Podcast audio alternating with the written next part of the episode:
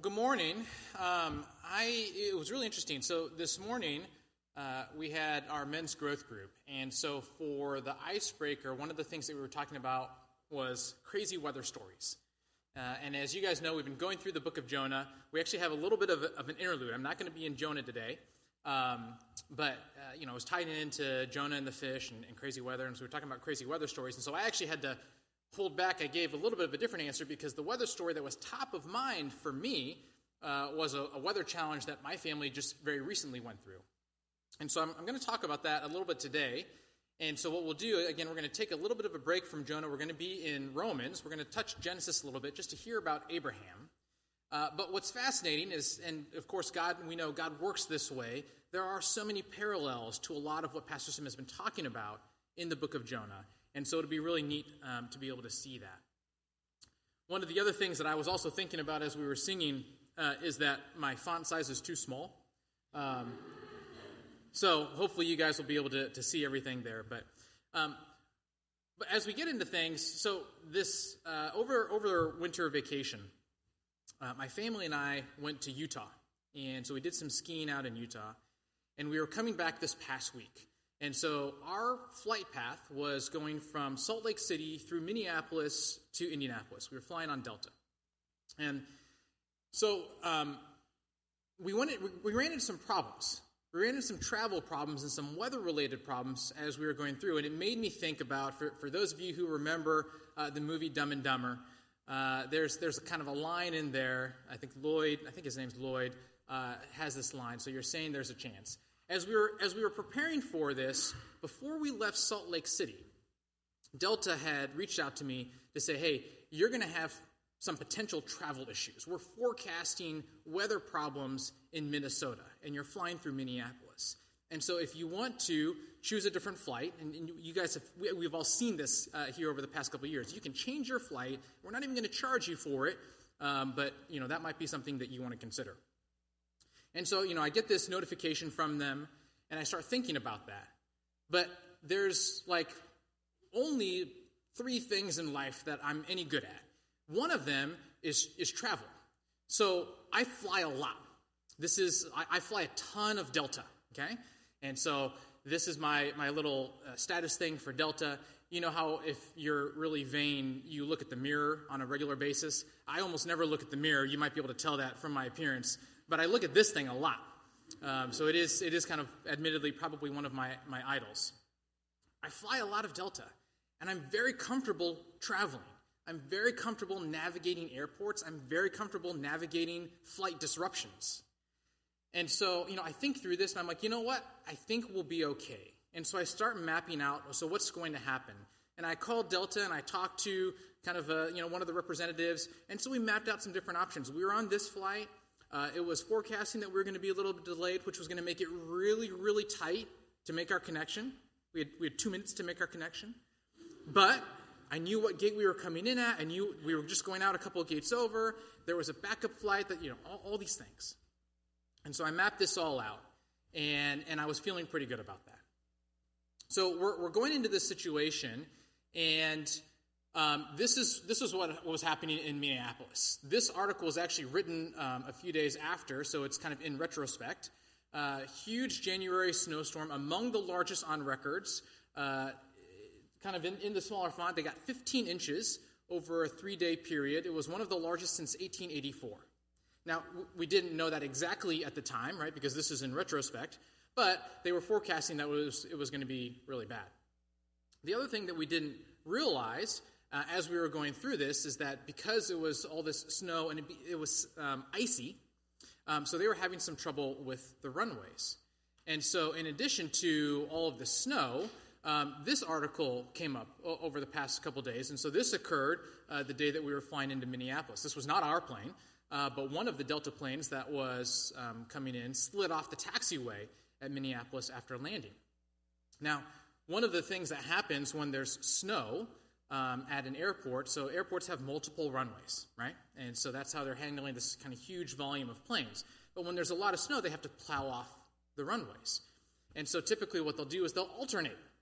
So instead of, you know, let's say, I, I, think Minneapolis might have four runways or something like that. Instead of running four runways simultaneously, they might be running two runways and plowing the other two while planes are in and out of, of the first two. And so that, first of all, creates some delays, right? Because you're congesting all the planes onto a couple of runways. Well, if you only have two runways and then a plane slides off one of them, that plane slid off and got stuck in a ditch. That shuts down that runway as well. So it further compounds the problem. And so there's all these things that are going on. And, and here I am, and I'm, I'm calling Delta, right? And I have my status, and so I can call into this secret number, and I'm talking to some experienced agent, and I'm trying to reroute us through all these kind of different options with all of this weather and planes sliding off runways, all of this going on kind of sim- simultaneously. And so it made me think a lot about this movie, Dumb and Dumber. So in this movie, there's a guy, Jim Carrey is playing a guy, I think his name's Lloyd, um, and then this gal, her character name is Mary. And Lloyd really likes Mary. Really likes Mary. Mary doesn't really like Lloyd so much, okay? And so I felt a little bit like Lloyd kind of going through this. And so hopefully this, this clip will play for us here. What are my chances? Not good.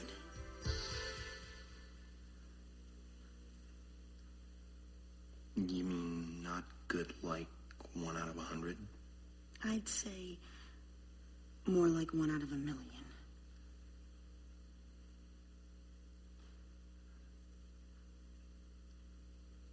So you're telling me there's a chance? Yeah! So that's Lloyd. He thinks he thinks there's a chance. And I was thinking that we still had a chance. We could still make this thing, right? This was on Tuesday. We were supposed to get home Tuesday around 6 or 7 p.m. Uh, here Eastern Time. We did not make it Tuesday, 6 or 7 p.m. Eastern Time. We ended up spending the night in Minneapolis, um, kind of unannounced, found a hotel room.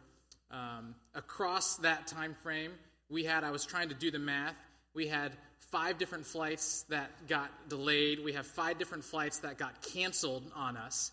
So we kept bouncing around, changing. I was exploring, going to Cincinnati, going to Chicago, driving uh, our way home. Uh, eventually, uh, we had to we had to split up because I was going to a conference um, the, the next day, and so I, I, abandoned my family in Minneapolis.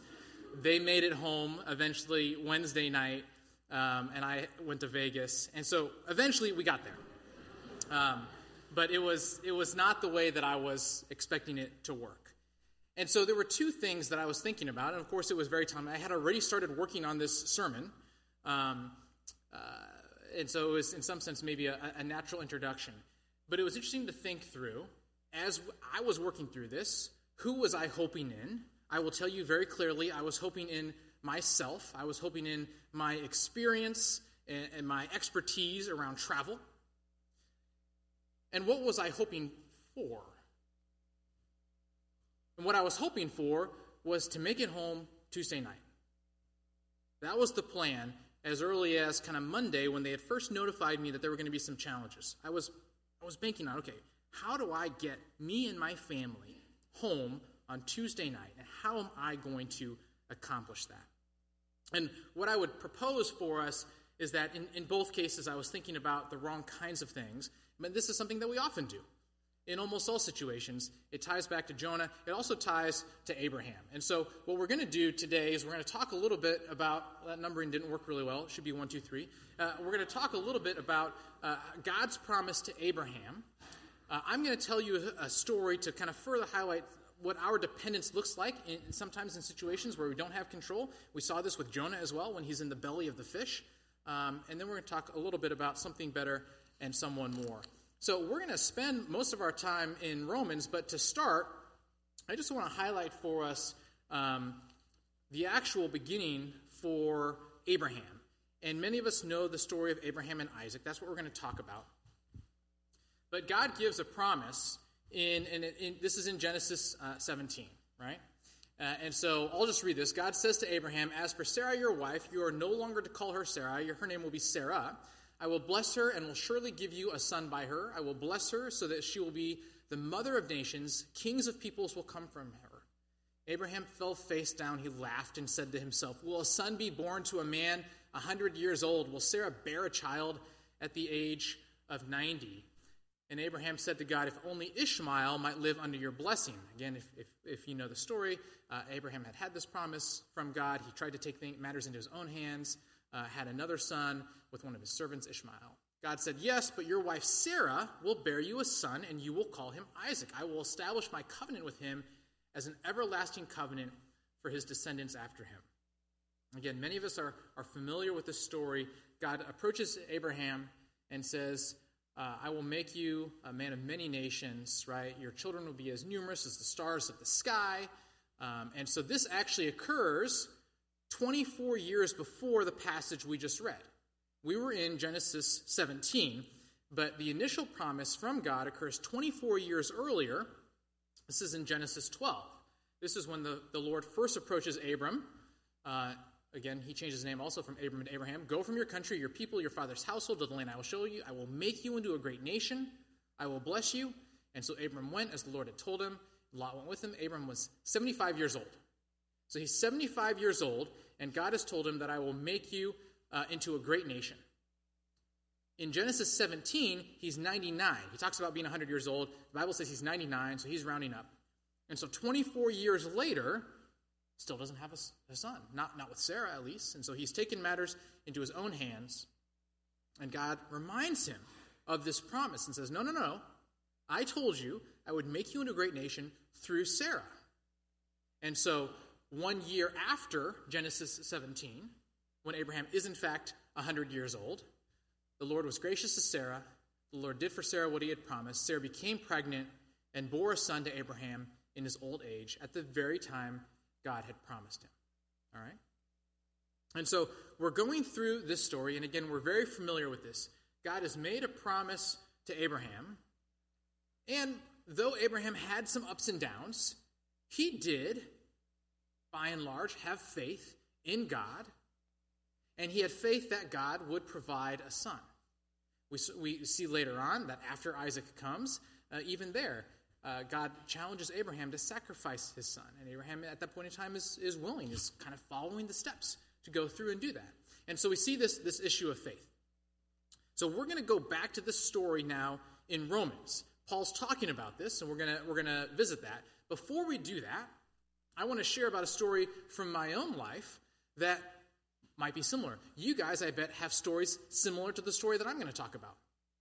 My story, it's, it's timely. I always think about it uh, this time of year. Uh, this occurred uh, about 11 years ago, January 5th, 2012. January 5th, 2012, I took my wife to the emergency room at St. Vincent Carmel.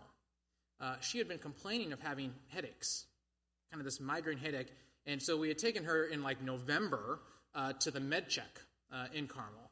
And, you know, we assumed it was like some sort of sinus infection, and the doctor said, yeah, probably some sort of sinus infection, had prescribed some antibiotics for her. She was taking the antibiotics and was beginning to feel better. Um, but then when she stopped taking the antibiotics, she started feeling worse.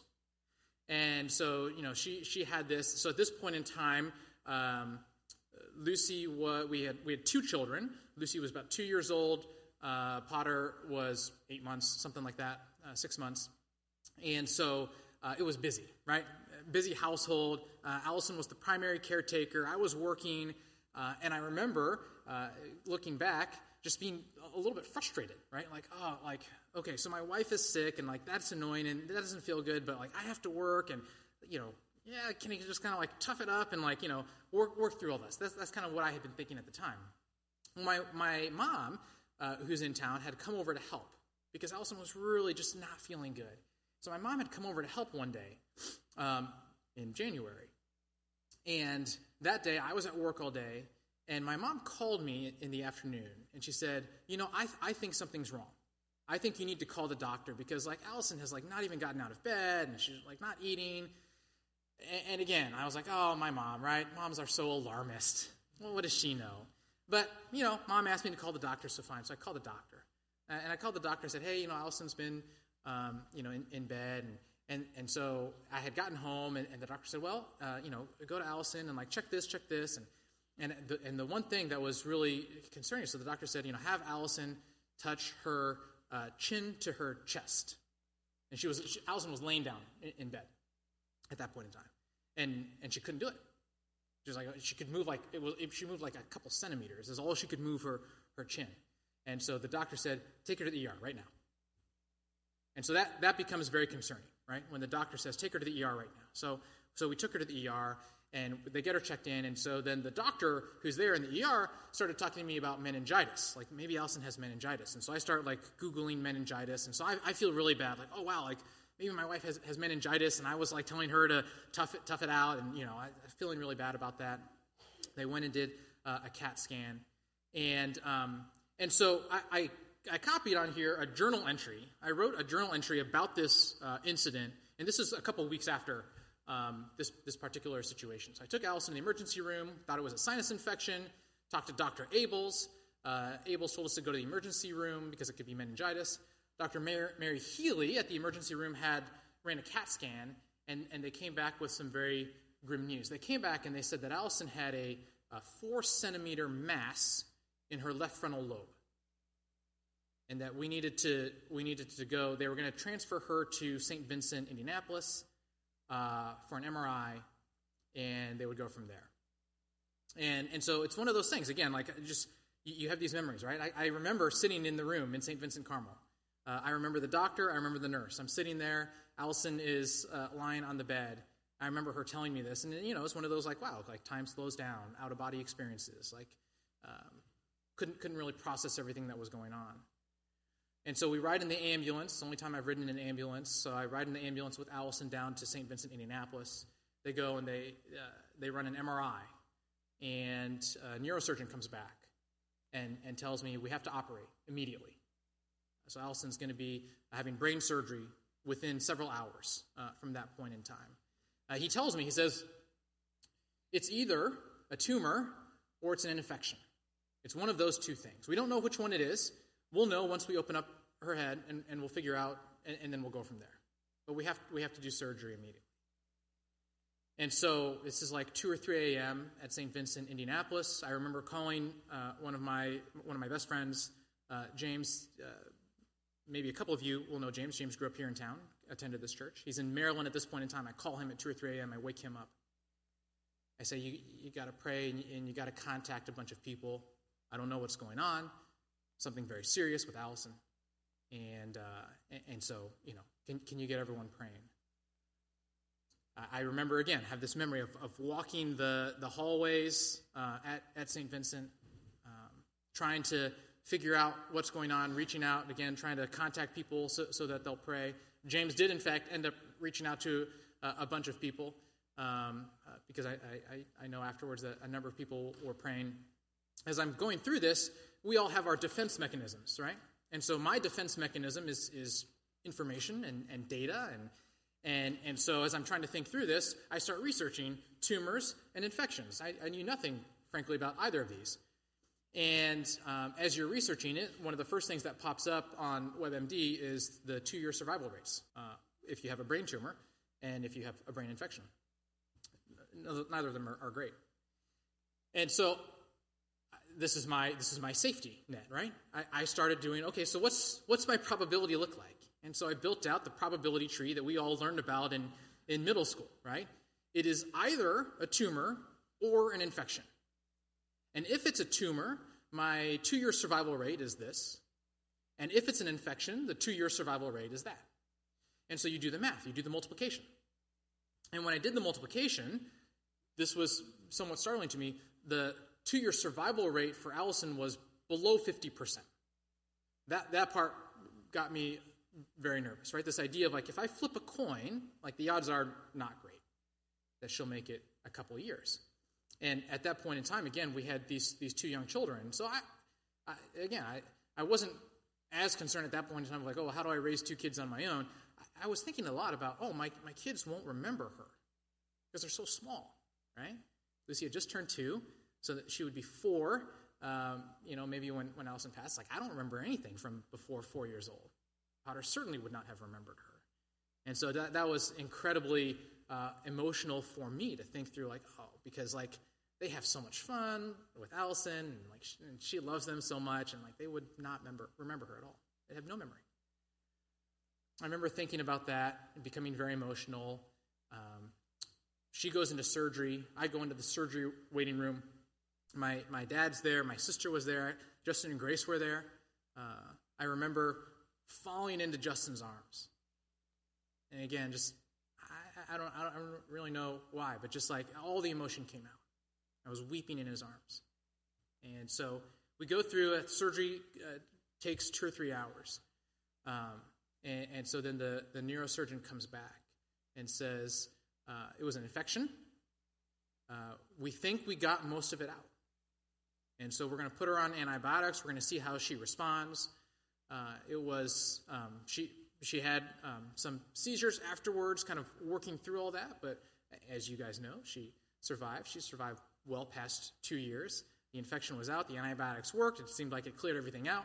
Um, went through rehab for a month or two. lost various motor functions, but um, virtually everything came back. And, and, and, as you guys know, Allison is, is here with us.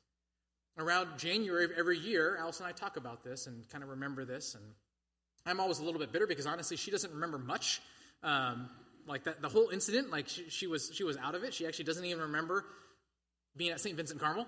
Um, and of course, the kids don't remember, so I'm, I'm always bitter that I, I'm the only one that, that kind of remembered all, all this pain, right? Uh, but, but, you know, we, we get through all of this, and, and so this is one of those situations. And again, th- this is my story, and, many of you have a story similar to this, right? Whether it's a health scare, whether it's a major issue, right? It, it, it, could be even just like Abraham's story, right? Trying to have kids, right? We all have these different stories. And in this case, who are we hoping in? Well, I was hoping in, in God. I was hoping in God. And it was one of those, and again, when we all run into these sort of experiences and situations, it's um, it crystallizes for me, right? It didn't matter how smart I was, because I could do nothing to impact this. It didn't matter how smart the physician was, because they were going to open up her head and it was going to be one thing or another, right? And, and, their intelligence, their skill wasn't going to change that outcome. It didn't matter how much money I had, I could have given them my life's savings to say, make this better. It wasn't going to change what they did, and it wasn't going to help what they did. It didn't matter who I knew, right? Oh, like, let, let me figure out, let me find a better doctor. Let me find the most world renowned neurosurgeon I can find. It wasn't going to change things, right? They were going to open up her head, they were going to find what they found. It is what it is. And so, in that sense, like, who are we hoping in? No. I was hoping in God because I had nothing else. When Jonah's in the belly of the fish, he's, he's praying to God because he has nothing else, right? But the other question is, what are we hoping for? And, and in this situation, what I was hoping for is I was hoping for my wife to live. That's what I wanted. I was hoping for my wife to live. And as we think through things, and as we now turn over into Romans, I think that there's a challenge, even as we go through that story of Abraham, to continue to elevate our gaze beyond that. And so I'm going to read here in, in Romans chapter 4, uh, verses 18 to 25. Paul revisits this story of Abraham, right? And this story of Abraham hoping against hope to have a kid at 100 years old. I want us to try and pay attention as Paul retells it. Who are we hoping in, and what are we hoping for? And so, here in the passage, against all hope, Abraham in hope believed, and so became the father of many nations, just as, as it had been said to him, so shall your offspring be. Without weakening in his faith, he faced the fact that his body was as good as dead since he was about a 100 years old, and that Sarah's womb was also dead. She was about 90.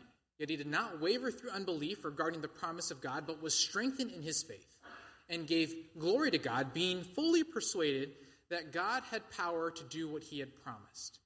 This is why it was credited to him as righteousness. The words it was credited to him were written not for Abraham alone, but also for us, to whom God will credit righteousness, for us who believe in him who raised Jesus our Lord from the dead.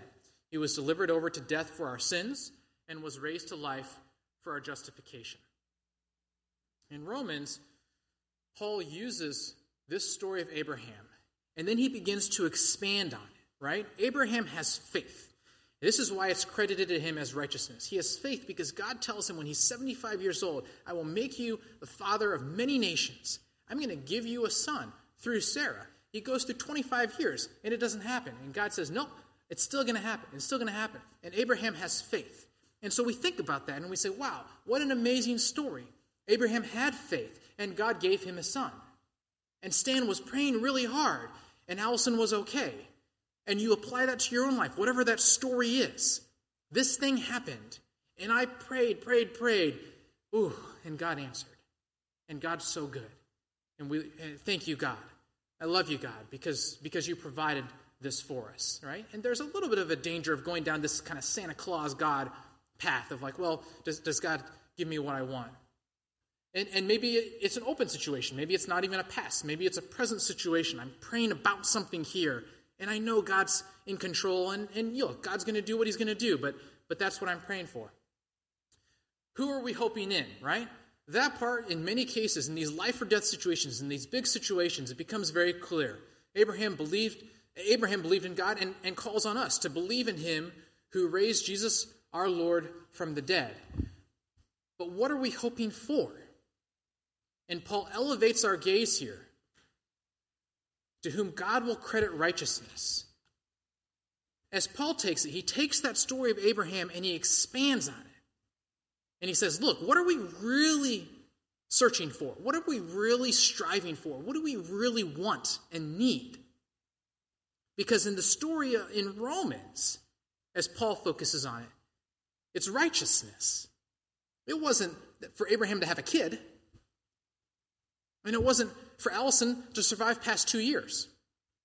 There's a temptation for me when I look back on my story of like, oh, wow, Allison made it past two years. That's fantastic. Every year that I have past two years is a blessing. And so we should take advantage of that. I should, I should take advantage of life. I should appreciate life. We should live life to the fullest, right? Because this is a year that, on a different flip of a coin, maybe we don't have. And so, wow, we should really um, embrace that. And, and that's true. Of course, 100%. That's true and that's good, and there's all this validity to it. But there's so much more that Paul would point us to, would remind us about, that God is calling us to. And he makes that very clear as we continue to go through the book of Romans, right? So that's in Romans 4 and in Romans 5. Not only is it so, but we also boast in God through our Lord Jesus Christ, through whom we have now received reconciliation, right? So Paul continues to remind us who are we putting our hope in? In Romans, later on in Romans 5. How much more will those who receive God's abundant provision of grace and of the gift of righteousness reign in life through the one man, Jesus Christ? Who are we putting our hope in? He continues in Romans 6 We are therefore buried with him through baptism, buried with Jesus through baptism into death, in order that just as Christ was raised from the dead through the glory of the Father, we too may live a new life. What are we hoping for? He continues in Romans 7 4. So, my brothers and sisters, you also died to the law through the body of Christ, that you might belong to another, to him who was raised from the dead, in order that we might bear fruit for God. What are we hoping for? And so I think there's this really kind of useful challenge for us. It goes all the way even to the story of Jonah, right? Jonah's in the belly of a fish. He has no options. And so he prays to God. Pastor Sim was telling us last week this is the first recorded time in Jonah where, where Jonah's praying. Initially, Jonah has this bright idea I'm going to go the other way. Just like Stan might have a bright idea hey, I know Delta, I can, I can, get, I can get our family home, right? And then when, when all the other options are gone, we start to reach out to God. That's kind of a human weakness, right? We wait until we have, we have no, no other choice. What are we hoping for? And so Jonah, maybe he, probably, I assume, if I'm in his shoes, wants to get out of the belly of the fish, but it's more than that. The story is not that Jonah gets out of the belly of the fish. The story is that Jonah goes to Nineveh to preach to Nineveh, to convict the people of Nineveh, and for himself to grow in his faith and to realize that, yeah, I need to follow God. The story of Abraham is not just that he has a kid at age 100. That is an amazing story, and there's a lot to learn from that. But the story for Abraham is he becomes a father of many nations. There is a faith where Abraham can, can be a child of God through faith, not through circumcision. Circumcision is a sign of faith later on, right? That's the story that God's pointing to, and the story for us as we're wrestling in these different situations. When you look back on, on ways that God has delivered, or when you think about, hey, here's what I'm praying about now, here's the relationship that I'm praying about right now. Oh, I'm praying so hard. Here's the challenge that I'm praying about right now the career challenge, the family challenge. I want to have children. I have kids, and, and, I'm, and I'm struggling with them, right? Yes, we're, we're praying in that. And yes, we're seeking out God because there's really no other option. And yes, God will be at work in those situations, but how do we elevate our gaze beyond that, right? In order that we might bear fruit for God. That this story of faith is not just faith that God may or may not give us what we want, but it's a story of faith that says, who is the God that we believe in and what does he do? At the end of the day, the story of God is that he sent his son to die on the cross for our sins, and that one man could pay the price for all of our sins and, and offer us eternal life. That's the power. The power is not to get out of the belly of a whale. That is power, and that's awesome. The power is not to have a kid at age 100. That is power, and that's cool. But the power is so much more than that. God's promise and calling are so much more than that. And so I think my encouragement, my challenge for us is to continue to think about not only who are we hoping in, but also what are we hoping for? And, and, and, as we walk through life, and as we inevitably deal with earthly situations that we're praying about, and we should be praying about, and God does work in those things, may those things remind us, may those things continue to elevate our gaze that, boy, if God can be at work in this, that is just a glimpse of what ultimately God calls us to. To be able to have a life of righteousness, forgiven by Him, justified by Him, and now being sanctified to continue to grow in Christ likeness. That's the reminder. That's what He calls us to. That's what we should be hoping for. Let's pray. Oh, Father, we come before you and we continue to thank you and praise you. We continue to acknowledge that you are a mighty God and that you do amazing things. And that we could look back and, and see stories in our own lives of times when you've done amazing things. We can look ahead and be hopeful for amazing things that you might do. But all of that pales in comparison, Lord, to the ultimate calling that is, your forgiveness and our justification and sanctification through Christ. The ability to live with you in eternity and to continue to seek out after you right now. And so I pray, Lord, that you would continue to open our eyes and soften our hearts to remind us of that truth, of that importance, um, that we would be seeking you out in that regard, and that through your grace and through your strength, we can live a life of righteousness that is so much greater and so much more valuable and so much more important than the earthly issues that we get consumed by. Thank you, Lord, for that uh, and for your power. In Jesus' name we pray. Amen.